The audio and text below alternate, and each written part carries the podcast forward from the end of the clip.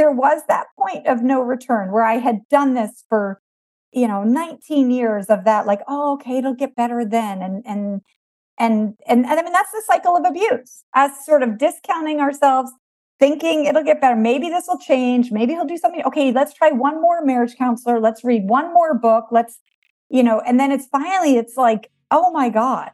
Um, and so that's where a lot of my work comes from is the mindfulness piece, trying to stay present in the moment.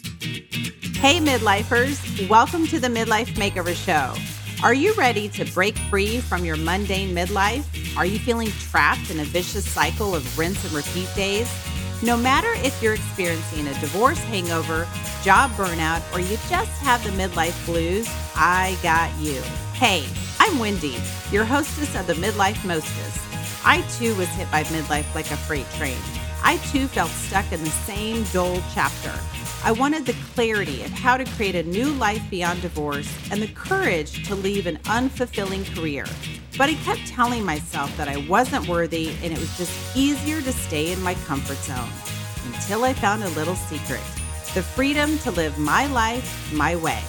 In this podcast, you will learn how to achieve a vibrant midlife mind and body, how to create solid relationships through love and loss, and how to create an awesome second half of life. Grab your grande latte, pop in your earbuds, and let's get this midlife party started. Welcome back to the Midlife Makeover Show. I have a feeling this might be my best interview yet. Oh, I'll have to tell the story and how this whole thing happened. Oh my gosh. All right, today's guest, everyone, Susie Pettit. Susie Pettit, what a cute name, has been helping women live lives they love for over 20 years. She is the founder of the Love Your Life School. Uh, what a great name. And the podcast host of Love Your Life Show. She is a certified parent, life, and wellness coach and a mom of five sons, ages 18 to 25. I knew we had something in common there. I only have three, but that's fine. Mm-hmm. Susie is passionate about helping women live lives that feel as good on the inside as they look on the outside. Oh, yeah. She spent more than half her life living a life she did not love. See, we have a lot in common. As a people pleaser, hello, and codependent perfectionist. Hello, my name is Wendy. I'm a recovering perfectionist. she reflects that it's as if she was trying to win an award for Martyr of the Year. I'm laughing because I can totally freaking relate to this. Like, I think I won it. that award, damn it.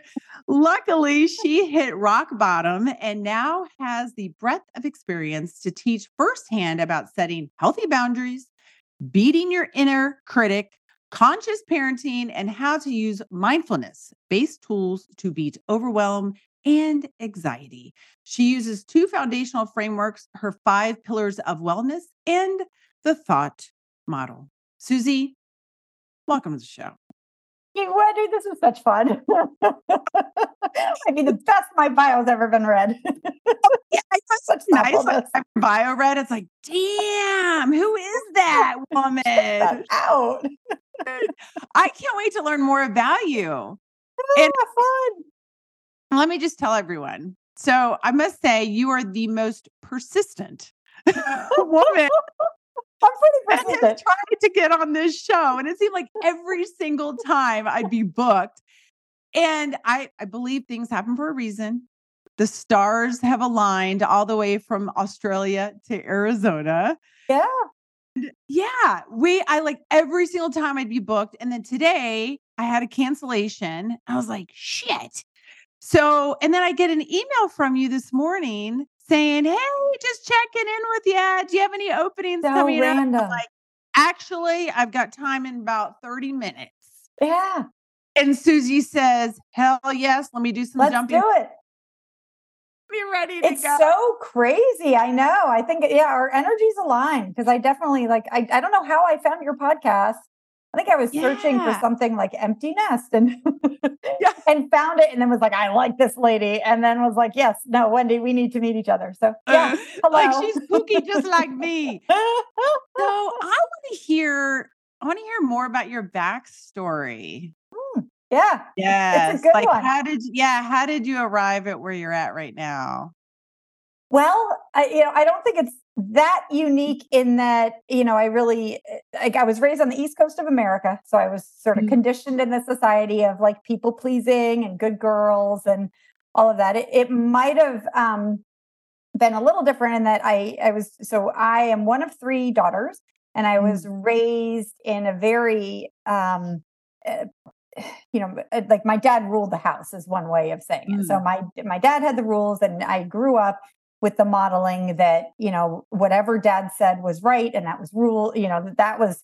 And if we had, you know, my mom was a stay at home mom, and if you had a question, you waited till dad came home, and if you did something Uh, wrong, yeah. you waited till dad came home, that sort of thing. I added in the unique piece that from my earliest memories, I can remember my dad saying that I should have been a boy that I that you know girls are not as good as boys and I should have been a boy and so I had this what I'm realizing now at age 52 this sort of core wound of like from the very get-go I wasn't good enough. Like there was nothing I could do. So it was like since I'm never going to be good enough I might as well hustle my butt off to try to mm-hmm. do everything else right so that even in my imperfectness maybe I'll get close. So I just spent a lot of my younger years just really, you know, becoming the vice president of my class and the top, you know, field hockey and like so externally looking for approval, Yeah. all the while getting a message consistently from my dad. And um, you know, he was really the main male uh influence in my life that I Mm. wasn't good enough. And and he would praise me, you know, like good job for field hockey, but it was just never enough, as we know. Like when you have Yep. that sort of empty cup there. So that that was interesting. And there were no boundaries in my household. Emotional intelligence was not a thing. I very much was taught that I was responsible for my dad's and my mom's emotions. And so as a kid, I was always attuned to uh, sort of like walking on eggshells, like watch out. Like, is dad mad? Oh, it's because you have your music too loud. Or is, Yeah. you know, mom stressed? It's because you did this to dad. And now she, you know, Yeah. so that was Must fun. be something Susie did or did not do. be so, like I very much took on that shame, you know, the the heaviness, the shame burden, as one might expect. if Yeah. you listen to this podcast, I moved into a first marriage, looking for the same thing. I sort of married a combination of my two parents, and um, spent 19 years in that marriage, thinking it was normal for him to tell me which books I could read, which Mm. clothes like it's so funny i'm wearing a button down shirt now one of the things was that he said i shouldn't wear button down shirts so i like now i wear button down shirts all the freaking time but it's like lots of rules and i there was no physical abuse but there was a lot of emotional and verbal abuse a lot of that can because that was what i was used to this Yeah. sort of messaging that i'm not good enough um and so you know when i say that i wasn't allowed to read certain books or talk to certain people or that's not entirely accurate. He wasn't holding me down but that's what i felt is that that you know if i was to go to barnes and noble and get brene brown's latest book i would be yelled at you know uh, well yeah god for yeah you certainly yeah he wouldn't want you to get to get better and to feel good about yourself because then Oh, you might actually do something sure. about it. For sure for sure. Yeah. and that that was sort of the challenge. And so you know you can only sort of like hold someone down for so long. Yeah. And at in my mid 30s so i had three boys and, and kept thinking like oh maybe this boy you know things will be different or oh maybe now let's get a dog and maybe or maybe let's it's like maybe then we'll be happy. In my mid 30s a woman who i really was um, Mhm. living a parallel life with like we would go to we sort of had the same life. She had two boys but we would go to we would go to our play group we would you know which was weekly we would complain about the past week and then we'd be like okay see you next week same thing. Like let's just keep that. well this poor woman was diagnosed with stage um, for colon cancer and she passed. And one of the and i was her Mm. caregiver for her last year of her life along with two other women. So her parents lived abroad and one of the last things she said to me was susie don't do this. Life is short. Oh. like friggin grab your life and Mm. i yeah like actually in her last six months of life she divorced her husband i mean it was yeah she was seriously out on yeah um and so that was to say you know to put it lightly that was a massive wake up call for me to just sort of get out of my trance and be like Mhm. wait a minute, and and what is going on? To look Yep. at the marriage that I was modeling for my boys. You know, here Mhm. I am, a woman being raised in a very patriarchal home, and is this the kind of marriage that I want them moving into? Mhm. Um, and to start to to speak up a little more, and and Yeah. so I did, and shit hit the fan with him. Also, I can fast forward that when I so I did finally make the decision to divorce. That you know, we went to four different marriage counselors. The fourth one finally fired us. He's like, "You need two people." and so I made the decision to divorce in the state that I lived in, which was Virginia. And I think this law is still in the books that if the woman is the the property of the man, and so if I had chosen to leave without my kids, my husband said that he would file that I was abandoning my children and I would lose Ah. rights for custody. If I left with my kids, he would file that I was kidnapping and I would lose rights to my children. All the while, I've been a stay at home mom for 19 years. And um, my father, because what was I doing? I was going against the grain, Wendy. My dad said that one, he didn't just say, he financed my husband's lawyer. And I, there was, right. So I'm there trying to pinch together pennies, get my own counsel. I'm my ex. My my dad is a very wealthy man. He says he's he will put together. My sister said that she will turn over, and she did turn over emails that I had written to her because this is before text.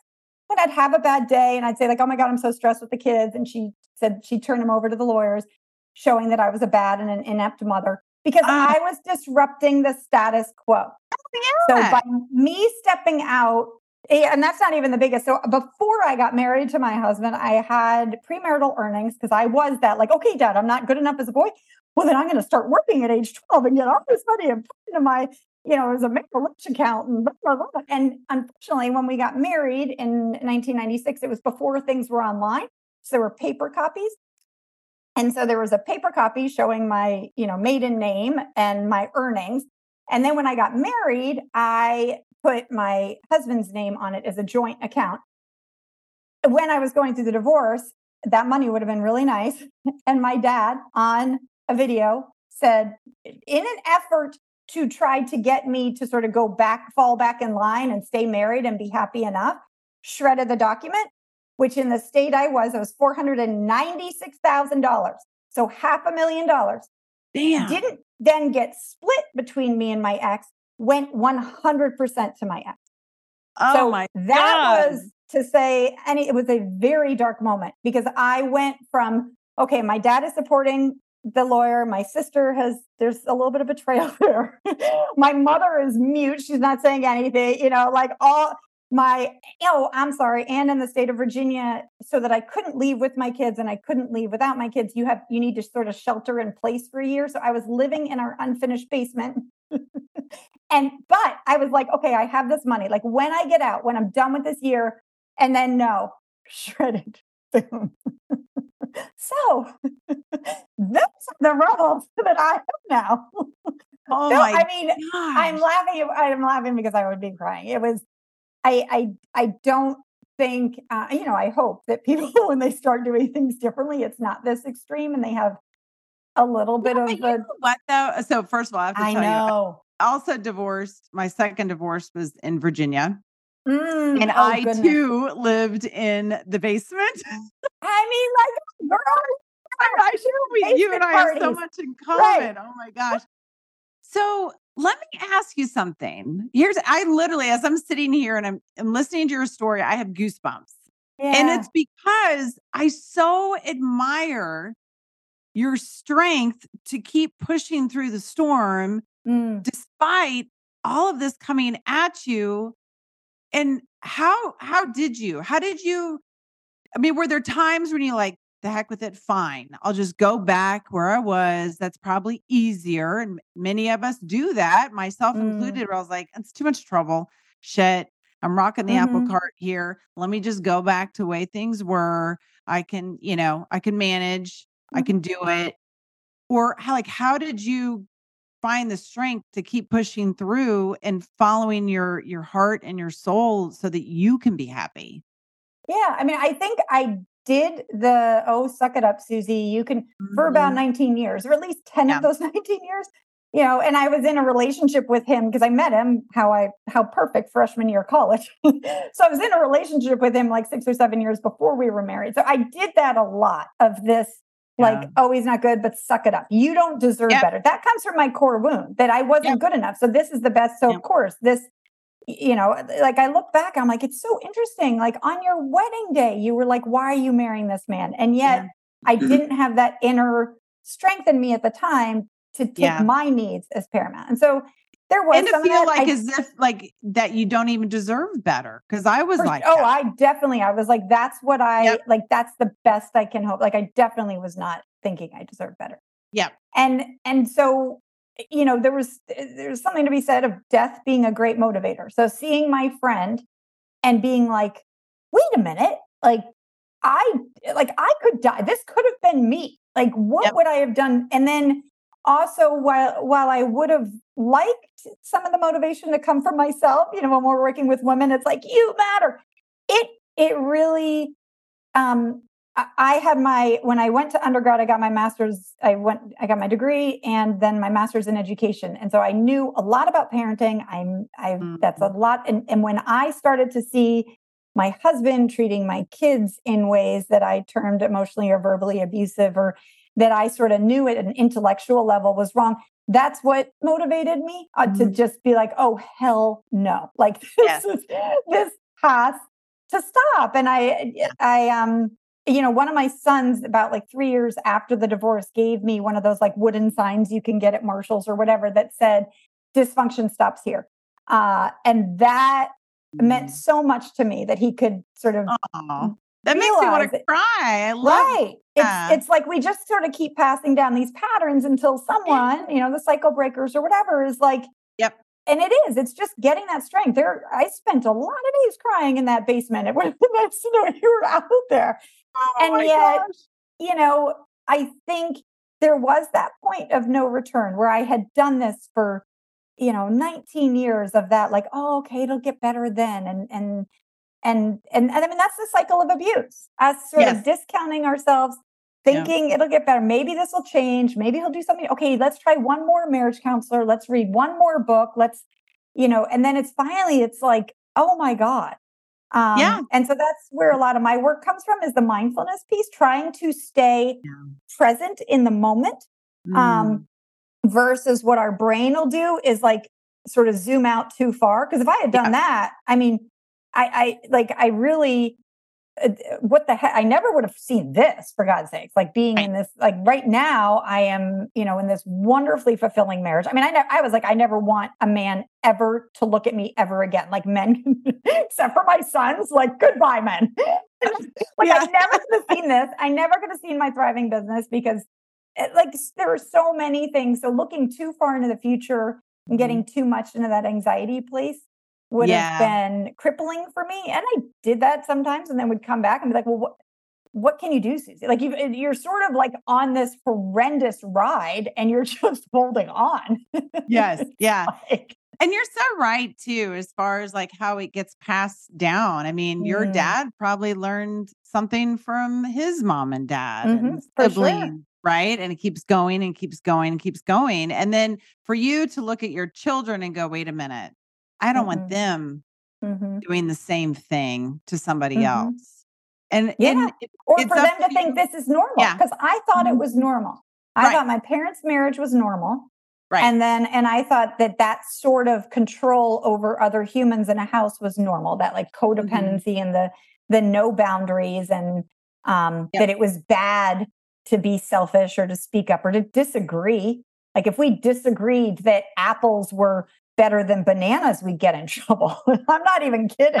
Like it's like I am such a like so much of my work now has been like it's okay to disagree. Like your husband can like strawberries and Yeah. you can like raspberries. Like it's freaking fine. Nervous system. what I'm was the most to. difficult thing for you to overcome through all that the the limiting beliefs that you had about yourself Um, the the I I think it's still is that Susie's way, like what Susie wants, and so that's my first name, but like Susie's desires and Susie's needs matter, Mhm. and that it's not selfish In Mhm. fact, it's it's soulfish. It's it's what I you know find that that is what we need to do. It's actually selfish for me to ignore my needs. Like when I was a people pleaser, I was a people deceiver. I call it. Like I, you know, I would say yes to things and Yep. then be pissy in the background and all, you know, like, oh my God, why am I do why did I sign up for this? It's like, well, why did you? And Yeah, and that that's not fair to anyone.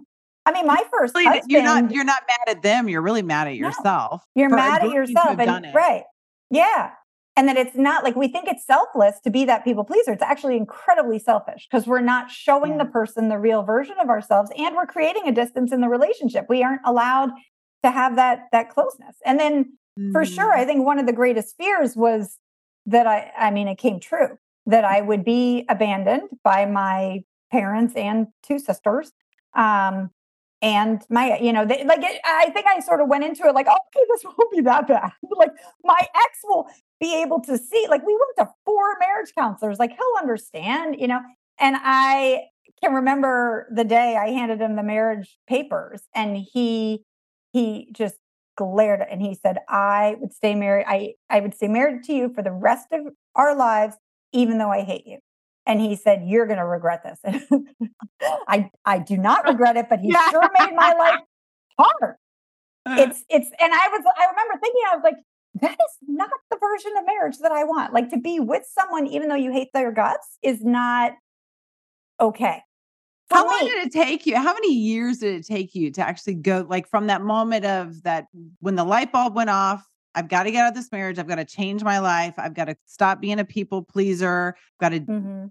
change myself, change my life. How long did it take you to actually get to that point of like, like finally exhaling and going, ah, hello, Susie? yeah you know it's a bit and i i would say um the people pleaser it it happened in stages because me having this like i sort i sort of directed my focus to the marriage at first when my Yeah. friend had passed and i was like let's try to see if we can clean up the parenting or come to some sort of agreement about the parenting and when so all my focus was sort of on that and then as that was disintegrating like when i announced to my parents my parents were all supportive of me when they were mm-hmm. because they actually didn't like my ex ironically they would complain to me about him. Now they're best they vacation together now wendy like so it's like but at the time they didn't so they were all on board with like yeah you know like i'm sorry but they never because that's how they got along. My mom would complain to me about my dad or my dad and and like that was totally normal. But then when i was like okay and so now i'm leaving eh, they were like what? No that can't be so at first i was directed my attention to the divorce. And then it was sort of as the divorce was finalizing and the the you know the poo was hitting the pa- the fan with my parents um that's when i then got into looking at more sort of the the more deeper issue of my Yeah. codependency and my thinking that um you know i could affect other people's emotions also separating from my parents letting them think thoughts about me that they could think but were not necessarily true uh, in my mind at least you know letting other people be wrong about me and and that sort of self-love and self-compassion is something that i'd say in the last four years has really solidified for me yeah. um It's interesting. I was just thinking, um, like codependency, perfectionism, people pleasing, all of that stuff is so it's intertwined and all connected, right? hmm Of And sometimes like the perfectionism, like if I was good enough, then maybe my dad would love me, or if I was good enough, then yeah, I mean that's the fallacy. Did you and I can relate to so much of this from my Mhm. upbringing and the relationships that I had. And um I mean, did you feel like did you feel like you could fix those people so and the relationships to make it Oh, work sure. I worked so that so everyone would be happy? Yeah. Yeah. Yeah. I mean, that was where a lot of the resistance that I came up against was first trying to fix my husband, trying to get him to see it Yeah. my way, quote unquote, as if my Yeah. way was the right way. Instead of, you know, what I'm finding now in midlife is this eh, this awareness that, you know, actually like I might think my way is the right way, but there is no Mhm. right way. And and that's that's Right. a lot of what it, that's a lot of where I am now is because I, I did have this background in education and master's of education. I actually taught for several years in Mhm. high school before I married my husband. Um, and so I have this background of like development from, you know, zero to age 25. And Yep. then what? Like we just, we're done, we're cooked? No. Yeah. And so my work now in the Love Your Life School is it is a school to continue to learn the life, life skills because we don't end learning. And so now No, I'm right. finding that 40 to 60 is this period of Yeah. it's more flexible thinking. It's when we're trying to differentiate. It, it- you know, sort of when we were younger, we were all me focused and like what, you know, a Mhm. 12 a 12 year old thinks that kids looking at her weird is all about her. That's normal. Yeah. You know, like 12 to 25, we start to become, we start looking externally for that approval. And we're like, oh my, because we're trying to figure out who we are. That's all actually totally normal again. Mhm. And then we want to start shifting into like where we return it back to ourselves, back Yeah. to our sort of like the soul focus and the, and it's not from a selfish place. It is, it is more in Mm. this like when I'm taking care of myself and I'm not being this people pleaser and codependent and emotionally, you know, unintelligent, I show up Mhm. a whole lot better. So it is, Yeah. you know, it is all related. And I, yeah, I find great ease in thinking like, okay, we're right on track. yeah, exactly. I think it's a lot of, at least it has been for me, unlearning, Mm, yes. unlearning some of these limiting beliefs and these Mhm. bad habits and just learning a new way of being and that Mhm. makes you happy and not feeling like you're being selfish because it's not. I think a lot of women sometimes think that we're being selfish if you take care of yourself. Yeah, well, not. here's something that helps me a lot and helps my ladies is that they did not know about emotional intelligence in the Yeah. 80s and 90s. Like it was No. sort of in a lab, they were studying it. And so they literally thought that the words coming out of my mouth could hurt your feelings. Yeah. So that's a lot of the unlearning we've had to do. Mhm. That like by me saying something about like you know wow i wish you were wearing a red tank top today like you might think like that is incredibly unskilled susie and have a feeling about you know Yeah. or you might think like oh my god right like i've like you know it's just like we have all these different thoughts that we can think and because of the thoughts we think that's how we feel Yeah. versus we didn't know that so that's a lot of the unlearning Yeah. that we have to do i hear a lot of women that they're like but i'm gonna you know in terms of like setting a boundary or a guideline with their husband that they've been married to for you know many years and it's it's a fine relationship but they're like oh my god if i tell my husband that i want to um, spend some time reading at night instead of watching you know his shows on netflix his feelings are going to be hurt Mhm. that's Yep. that's not accurate his like he might think like oh yay i'm so glad that she's speaking up for herself and that's awesome and i've wondered why she's sort of sitting over there seething or like oh great now i get to watch the real show you know he might think that Yeah. he might think like wait a minute what's going on we have this pattern and he might feel disappointed He Yes. might there's a lot of thoughts he could think and feelings he could feel but us as women thinking that we're responsible for that that's a lot of the unlearning that i see us Yeah. having to do and that sort of that and I- attachment I- to other people's feelings Yep. And I found that uh, as I changed and I started to love myself more and I started Mm. to change some of those habits and those behaviors, my relationships changed, whether I wanted them to or not, because I was upsetting the apple cart. They're like, wait Yeah. a minute, you're not reacting the way you're supposed to react. You're supposed to Mhm. get mad or you're supposed to cry or you're supposed to walk away at this point. You know, they're like, wait a minute. So, so, and that's fine. That's part of like the detoxification, if you will, that happens as a result of, and I- I'll admit that was one of the reasons I stayed in my same, you know, perfectionism and the codependency because I didn't want to lose whoever in my life. I Mhm. was like, oh my God, if I change, I know I'm going to lose this person. hmm But then I think for me, what really clicked was because of the fact I had been abandoned so many times in my life, like I was so scared of being Mhm. abandoned again. But then Mhm. I realized, wait a minute, Wendy, really what it comes down to, you've abandoned yourself. Yeah. And that's yeah that, that's that's the point Yeah. that's that's the part like if people pleasing worked if Yeah. we somehow could then i'd be like go for it it doesn't Yeah. work it it just work. like it doesn't work Like, we somehow could control their feelings and like get in their head and be like, here, think this. But like it, but it doesn't. People pleasing No. actually leads to more detached relationships because you're showing this side of you that isn't true because you're feeling that fear. Like, what if I'm abandoned? What if I'm, you know, I mean, th- this is where, you know, my relationships and my sort of setting boundaries or doing things different in my family. I'm at like one extreme. Like the fact that I, I don't choose to talk to my parents or my sisters anymore. I Mm. love them. I've forgiven them. I, if they, you know, Mm. if they, if they change their ways of thinking and, you know, Yeah. I, I'm open to it, but their current state and how they're showing up and the thoughts they're thinking right now, like I'm not available for that.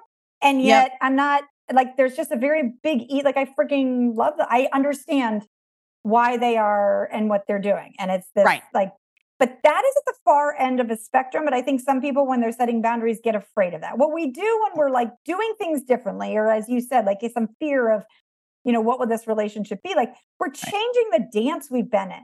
You know, Yes, so if there's this yeah. dance where the husband's like, Do you want to sit and watch Netflix? And you're like, no, I don't think so. And he's like, Are you sure? And then you're like, Yes, I will. Like he's used to that, like back and forth. And so then the time when you're like, No, and you go do something else, he's like, what? Like the dance has changed. But Right. people would be ill served to think that that's going to go to no contact divorce and drama. What happens way more frequently is they just sort of are like, oh, they sort of test the waters a little. And there are things we can do in setting the boundaries that are helpful with like clear, concise communication and and and saying things out loud instead of doing a lot of this like mind reading that we tend to get ourselves into trouble with that can set our relationships up for success.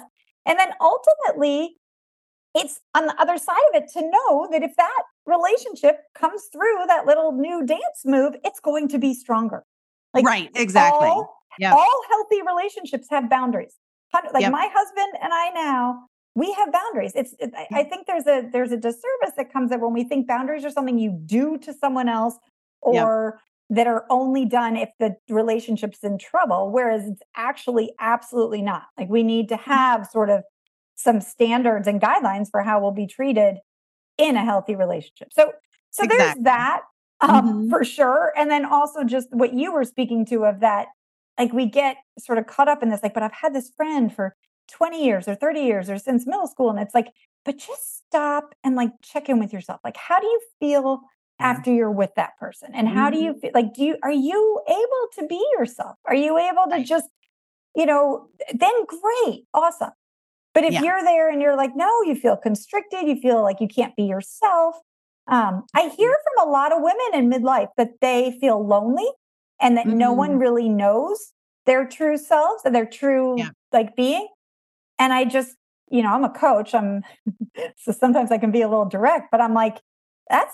Like, have you shown yourself, your true Exactly. Yeah. to these people? And they may And not even know their true selves either. They haven't I, given I know for me, I didn't. That was that Yeah. was paralyzing, and that can come Yeah. up for a lot of women in the Love Your Life School. This like, you know, when we're like, "What do you want?" and they're like, "I don't friggin' know," because I spent the last four decades doing what other people want, and yes. you know, like I was just I thinking, even- like, it's almost like Yeah. going through puberty again. You know? it You're- is, and it's totally normal. You're like, That's why how am I we need podcasts like yours. Yes. To just, Yeah. it's like, it's not abnormal. And I find a lot Yeah. of women are better thinking of what they don't want than Mhm. what they want. Because Yeah. Cause they'll feel like their bodies will be like, oh, not this. Like they hang up the phone from their friend and they're like, oh, God, she just spent like 20 minutes complaining again about the same freaking thing. Like, and it's like, oh, I don't really want that. Like that feeling doesn't feel great. Or, you know, I don't want this feeling of like I'm responsible for everyone's feeling state at Thanksgiving, or I don't want Right. the feeling of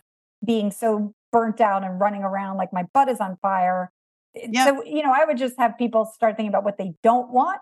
I was just gonna say that. You took the words out of my mouth. I was like, sometimes knowing what you don't want is better than Mhm. knowing what you do want. It's but a it's a pat, it's a step forward, yeah. And then to Yeah. listen to that, to not think you're selfish for Yeah. not wanting that. It's like, no, you were you have every right. It, it- to your point of like abandoning yourself, we Mhm. are often doing that. We're putting other people's Mm-hmm. needs above ours. Like, oh, just because I don't want to go out to dinner tonight doesn't mean um it, like Yeah. I should say no. It's like it 100% does. You can yeah. absolutely say that. Do you still get triggered today? Oh, for sure. I mean, Yeah. I, like, will we ever not? Yeah, exactly. Yeah. But it's knowing that you get triggered, right? Yeah. I mean, and knowing I, what to do. I, yeah, I find how I like to approach life from the non-perfectionist way because I, I think this is pretty recent, probably in the last couple of years, yeah. where I have not been like in this race to get to a place where I'm all like, and then I'll be happy, you know, like everything will be fine. But more of this awareness that, you know, 50% of the time I'm going to be in an unmanaged brain. And my unmanaged brain is like a freaking toddler in a candy store. It's like, you know, it's just like racing around. And when, when, when that toddler's in charge, I'm going to be thinking thoughts like, my husband leaving his socks there is something about he's disrespecting me, or, you know, Yep. so it's like 50% of the time that nonsense is going to be happening in my brain. Another, if half of the time, 50% of the time I'm in a pretty managed brain, I consider that a win now. I'm like, that's Yeah. pretty darn good, Susie. So I'm like, oh, look at you, sweetheart. You spent that whole day feeling resentful and pissy towards him. Isn't that interesting? Yep. Like when I can come at myself with that sort of like chuckle, I channel my my wiser older Susie a lot Mm. where she's like, honey, come on. Like, Yeah. I, I totally hear you, but like, do you think maybe this is a little more than the socks? Maybe you haven't been speaking up in this area. Like, let's just, so, Yeah, just like settle down, Susie. Yeah. yeah. Gonna And, be and, and I do. It's like, if it triggers you, it's about you 100% of the time. 100, like, if it triggers me, it's about me. So So what are some, what like, are some steps that someone can take um, if they are a perfectionist or a people Mhm. pleaser? What what are some steps they can take to kind of start that process of Yeah. that learning and taking care of themselves? yeah. Well, one, take a breath. Yeah. And I, I say that sort of jokingly, but also what is happening in our body when our brain thinks a thought and we feel something. So they feel maybe they're a people pleaser and they're feeling fear, they're going to lose this relationship, or they're feeling frustration or, or resentment or annoyed or irritated. Mhm. Your your brain has fired a thought and it's rained an emotion into your body as Yep. if you're being chased by a tiger. So Mm. what we want to do in our body is to send a signal back to our brain where it's like, slow down, cowgirl, you're okay. And we Yeah. do that with the breath. So that's Mm. like why, you know, when these people are like, take a breath, you're like, shut up. But I'm like, sometimes it's just that, like, oh, I notice my body's tight now. I mean, we women, if, if we're in our midlife, we have been conditioned to detach from our body, to not feel our feelings, to you know, suck it up, buttercup. And it, I don't care if you're hungry, like, you know, it's only SnackWell's for you. Like we will not have that, no carbs or, you know, whatever it is. Like we have, we have detached from our feeling state. And Yeah. so that first step Mhm. really is, and it might be unsatisfactory to hear, but it is monumental when you Yeah. can take just a pause and breathe and even say to yourself, like, I notice I'm feeling irritated or ang- like try to label it one word. That would be great. N- on that same thing, one of the things that I do that helps me a lot is I try to dump the thoughts that I'm thinking out on paper. So I just, Mm. it's Yes, like, like that's I will good. say to myself, stop thinking, start writing. Because Mm. if it's in my head, I'm a very good overthinker. I have a very anxious brain. And when it's up there, it has all the power. But when I Yeah. just even, you don't even have to do anything with it once it's on paper. And if you're afraid that someone else is going to read it, I say write and rip or write and burn it. Like take the Yep. energy. It's like, it's like bringing out the trash of your brain. Your brain is handing you all this. It's like that toddler in the candy store. It's like 50%, it's just turd thoughts. Take it out, get it on paper. You're going to feel better. Yep. Okay, that would be like sometimes when I get it out on paper, I'm like, oh, okay, that's the thought that's causing me to feel so irritated at you know whoever in my life. Or Oh yeah, I've had my my best aha moments with journaling yes, yeah, and not filtering what I write, just writing Right. whatever I, comes I to like mind. to just yeah, Yep. like a sort of stream of consciousness, dump it out. Yeah. Uh, but then some people get afraid and they're like, I'm not because this perfectionist. They're like, I'm not doing it right, and that's where I'm like, just like get it out and throw it out. Like that could Yep. be a first step. If they're thinking, if that thought comes up for them that they're not journaling right, just get it out and throw it out. That could be, you know, Wendy and Susie are giving you permission. yeah. Like you don't have to do it. Like they're actual. That's what's sort of amazing with just getting it out of your brain. You're going to feel better, no Yeah. matter what. Then Get yes, it out and throw step, it out. I love that. get it out, throw it out. Yeah. Next step is yeah, you could look at that thought, or you could meet with a coach and bring your. You're like, this is what I was thinking. That's always super helpful when someone comes with the actual you know, yeah. thoughts in their head. Um, Yeah. I don't want to skate over the importance of of listening to podcasts like yours or like Mhm. mine of that just getting out of sort of the perfectionist thinking or the people pleasing thinking that is all around us because if that's what they're in it's probably who they're around too like we're influenced by the people we're around. So when i Yep. started to think differently i mean people are like no you know? Get back get back down. And so listening to some other voices that's why i actually started my podcast is because when i was living in that house with my ex um, he wasn't my ex at the point and very controlling and my dad my dad actually said to me he said stop reading. I was like okay um, they didn't know about Stop becoming podcasts. This- emotionally intelligent, right? Right. But this was back in the day, like when podcasts were just cut. So they didn't know about podcasts. Yeah. And I was able to click in and listen to podcasts and just open my whole lens of like, oh, maybe people pleasing isn't helpful. Helpful. Maybe selfish Yeah. isn't bad. Maybe like I'm not responsible for my husband's feelings or my friend's feelings or my mom. I mean, this happens a lot in the midlife. Like your mother's lonely, and oh my God, I better talk to her or take care. It's like Yeah. there's a lot of learning there that can be Mhm. super helpful and just ease. Yeah, I did the um, same thing. I used to go for a walk and just listen to Mm. podcasts or audiobooks, things like that. But yeah, anything helps right now. I'm, there's the book I'm reading right now. What is it about? Oh, it's from Oprah, and um, I'm looking Oh it yeah, yeah. I have that coming to me when I'm in the Um, states. Oh, build Arthur the life you want. Yeah, build the life you want. Um, a lot about you know creating creating happiness and not Mhm.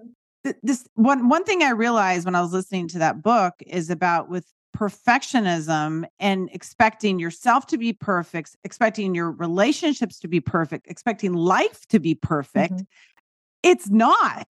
That's the fallacy. and then and Yeah. it doesn't have to be perfect in order to be happy.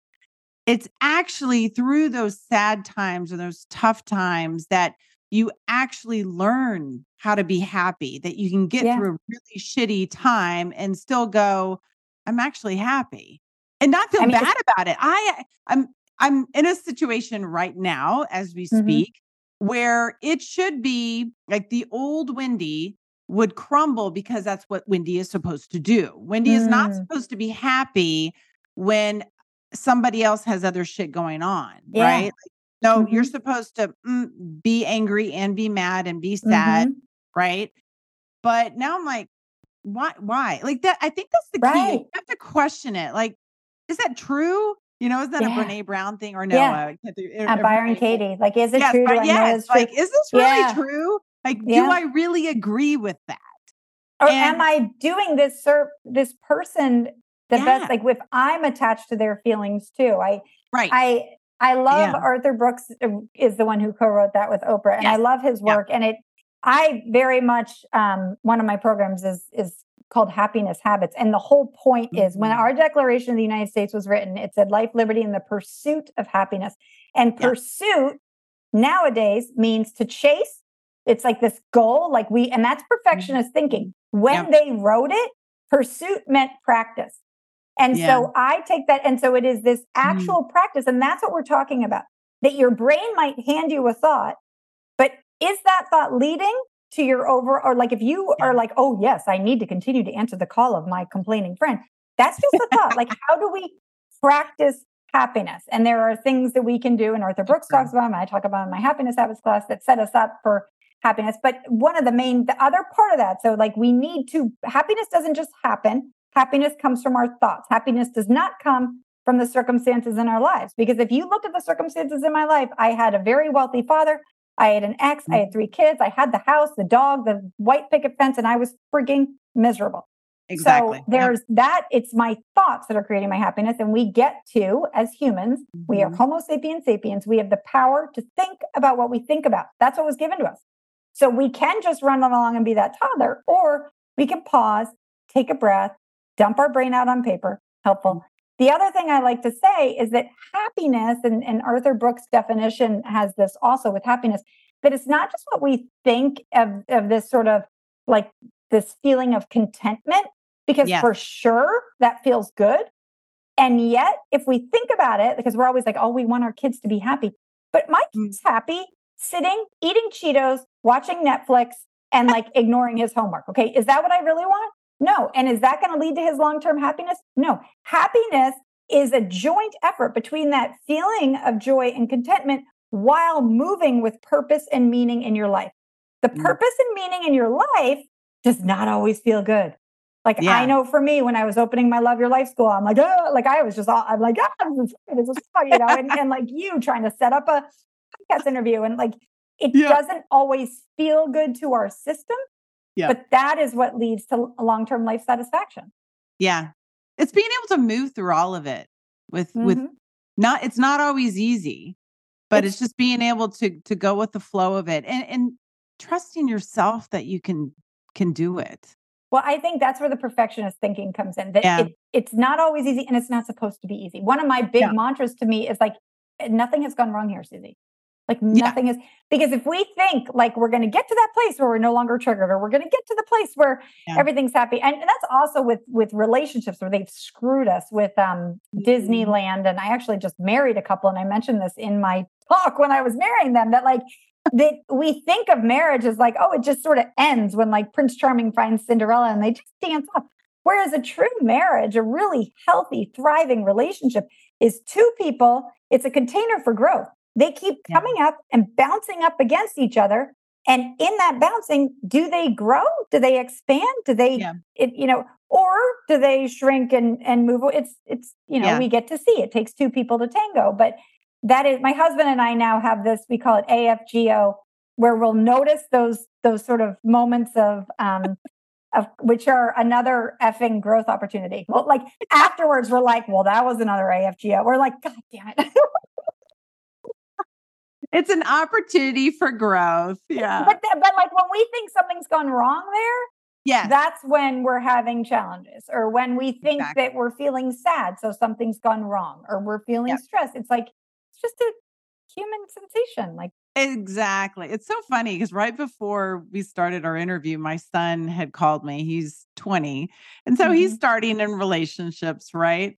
And he he was talking about something about with his girlfriend and um he's like, God, it just didn't seem right, or I don't know if she was in a bad mood or I was in a bad mood. And I'm like, uh-huh, yep, this Yeah. is all normal. I'm like, yes it was perfect. And you guys had no issues. I'm like, first of all, you would end up getting really bored yeah you know like but this is how you learn about yourself how you learn about her how she learns about herself Mhm. and how you can both like create a good relationship whether that is long lasting or not right oh yeah like they are Yeah. learning about themselves i i always like a relationship without conflict is a is a problem like someone is shoving stuff under and, the rug see, and that's kind yeah. of what i thought like i had Yeah. a really good marriage Yeah. because there were Mhm. no issues and i'll never Yeah. forget i had um i had attended the heal your life louise hay workshop in san diego. Yeah. And you know we like we would break out with partners and stuff and do little things whatever. And i remember this lady i'll never forget it and she said i can't remember what the exercise was but she said the hardest thing i ever had to do was to divorce a good man.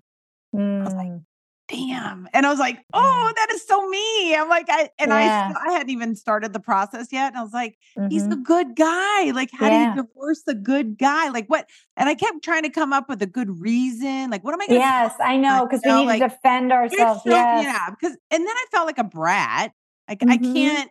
What What's my reason for divorcing him? You know, like I'm just Mhm. not happy. I'm just not Yeah. Like I didn't have a good. I know, but that's right. It's like Yeah, good enough. I did a what- why do I podcast called Stable a- Misery. Yeah, it's Yeah, like it's good enough. It's like no, it's not. Yeah, and really, what it came down to, it was there was there's a difference between contentment and complacency. Mhm. And I became extremely complacent, Mhm. but it was like back to that suck it up buttercup type of thing, right? It was like, no, Wendy, suck it up, like deal with Yeah. it. You're just, oh, you're just not happy. You know, I'm like, Yeah. no, actually, yeah, no, I'm not happy. Right. Like, not Wendy it's is not okay. being Wendy. Yeah. Mhm. So I mean, sometimes I don't think like you have to have a good solid reason to to change who you are, to change your relationship. Just do it. I think I put a post Just on there start. today about trying to over explain everything. Like, Oh, yeah, we God, like well just that that comes from our Yeah. good girl programming and that there's Yep. a right and a wrong. So Yeah. that's where we are if people are listening to this in their midlife. That's where we are in development right now. Yeah. sort of recognizing that there isn't a right and a wrong. When we get over defensive and over explanatory, not that's Mhm. because we're still believing, oh my God, if I show them I'm making the right decision or the right, and that's okay. Yeah. We're right where we need to be in our development. And to keep feeling that, try to close your mouth, try to Yeah. say, like, wow, it's really hard for me when people think I'm wrong. Like, Yep. oh, I like to tap right here. This feels uncomfortable. Mm. it's like oh, it's all good one. The tapping. Mhm. Yeah. Yeah. All right. I need to go. I have my Love Your Life School class Yes, right now. us So where- yes. Yeah. Where can we find you? Well, I have my Love Your Life Show podcast, which I would love for listeners to come over because that is a great place. I, I really try to get on there every week and share tools and tips to help people with their happiness, with their life satisfaction, and and teaching the things that I've learned. And then I have created a Love Your Life School, which is basically like a think of it like a Netflix for your mental health, where you know instead of going to the therapist when you're down and depressed, like we go to the Love Your Life School to continue your learning, to continue you know it, it's for women who are interested in self growth and self actualization and and one of the biggest feedbacks i get is that i help people feel better so i Mm. freaking love that i'll take that every single day So whether- yeah You've been so awesome. I'm so glad we Thank finally you. connected. you're able to connect this is so great all right sweetheart All right. Thank you so much. And um, what is your website? Did you say smbwell.com smbwell.com? And I'll put that in the show notes too. yeah you know what you can also i have a free um how codependent are you quiz which is super fun for people this age to see how much they're sort of putting their feelings or other people's feelings on them. That is at smbwell.com slash C-O-D-A. Um, Love it. I'm going to take that yeah. myself. I know. See how much I've changed. fun. I know. It's a good one. And then if they share their score with me, I'll share my score with them. That'd be fun. Yeah. All right. All thank you right, so much, everyone. Thank you, Susie. Yeah. Bye. Did this podcast inspire you, challenge you, trigger you to make a change, or spit out your coffee laughing? Good. Then there are three ways you can thank me. Number one, you can leave a written review of this podcast on Apple iTunes. Number two, you can take a screenshot of the episode and share it onto social media and tag me, Wendy Valentine. Number three, share it with another midlifer that needs a makeover. You know who I'm talking about.